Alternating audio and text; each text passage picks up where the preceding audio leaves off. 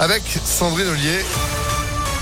Bonjour Sandrine. Bonjour Phil, bonjour à tous. À la une, il a accompagné des millions de Français à la mi-journée pendant plus de 30 ans.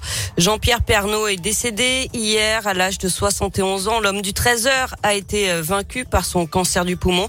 Il restera comme celui qui a révolutionné le JT de 13 heures de TF1 Colin Cotte. C'est en 1987 qu'il prend seul la tête du 13 heures et on le sait, il y restera pendant 33 ans jusqu'en décembre 2020.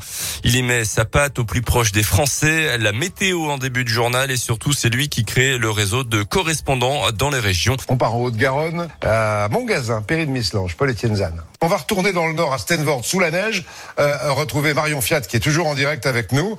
Et on en vient directement à l'amour des régions. L'an dernier, je vous ai parlé d'un cinéaste amateur qui s'appelle Jean-Christophe Laforge, mais il a reconstitué la vie rurale en Charente, dans son village de Busserolles dans les années 50.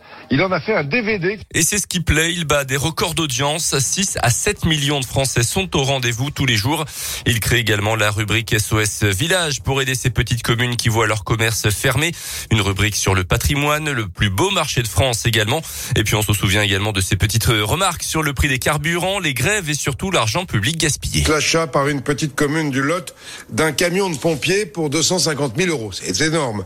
L'ennui, c'est que le camion est trop gros pour passer dans les rues de la commune. Il avait d'ailleurs présenté combien ça coûte, une émission consacrée à ce gaspillage d'argent public de 1991 à 2010. Merci Colin et les hommages sont bien sûr nombreux. Le Premier ministre Jean Castex salue la mémoire d'une voix familière. Emmanuel Macron aussi a réagi. Il a habité le cœur de nos foyers, écrit le président sur Twitter.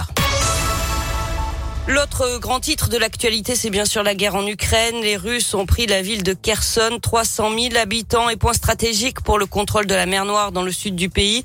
Les bombardements s'intensifient aussi sur Kiev, la capitale, et Kharkiv, la deuxième ville du pays. Des attaques qui visent aussi des quartiers résidentiels et la population civile. Hier, l'ONU réunie en assemblée générale a condamné l'offensive russe et exigé l'arrêt des combats. En attendant, l'exode se poursuit. Près d'un million d'Ukrainiens ont fui leur pays en une semaine. Emmanuel Macron s'est adressé aux Français hier soir. Il a déclaré que la France se tenait aux côtés de l'Ukraine sept jours après le début de l'invasion russe, que nous avons tout fait pour éviter. Il a accusé Vladimir Poutine d'être le seul à avoir provoqué la guerre, mais il assure en même temps que la France n'est pas en guerre contre la Russie.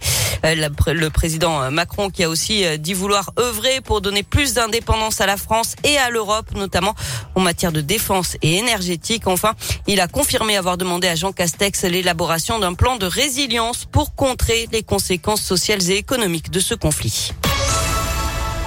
On passe au sport avec du foot. Nice-Nantes, ce sera l'affiche de la finale de la Coupe de France après la victoire des Nantais au tir au but contre Monaco hier soir. Il y avait deux partout à l'issue des prolongations. La finale se jouera le 8 mai prochain au Stade de France. En basket, ça passe pour l'Asvel féminin.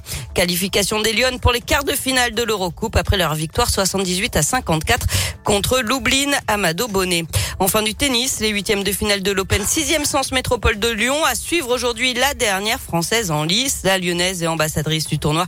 Caroline Garcia l'affrontera l'italienne Trevisan, 96 joueuse 96e joueuse mondiale cet après-midi. Eh ben oui, l'Open 6e sens, c'est jusqu'à dimanche. Et vous serez présent, vous, euh, ce sera bah, samedi pour euh, assister à ces demi-finales. Vous gagnez vos invitations euh, dans le Réveil Impact ce matin. Et à tout moment, impactfm.fr. 6h35. Sandrine, merci pour l'info. Mais de rien. On retrouve tout ça sur impactfm.fr. Vous êtes de retour à 7h. À tout à l'heure. Allez, c'est la météo. Météolion.net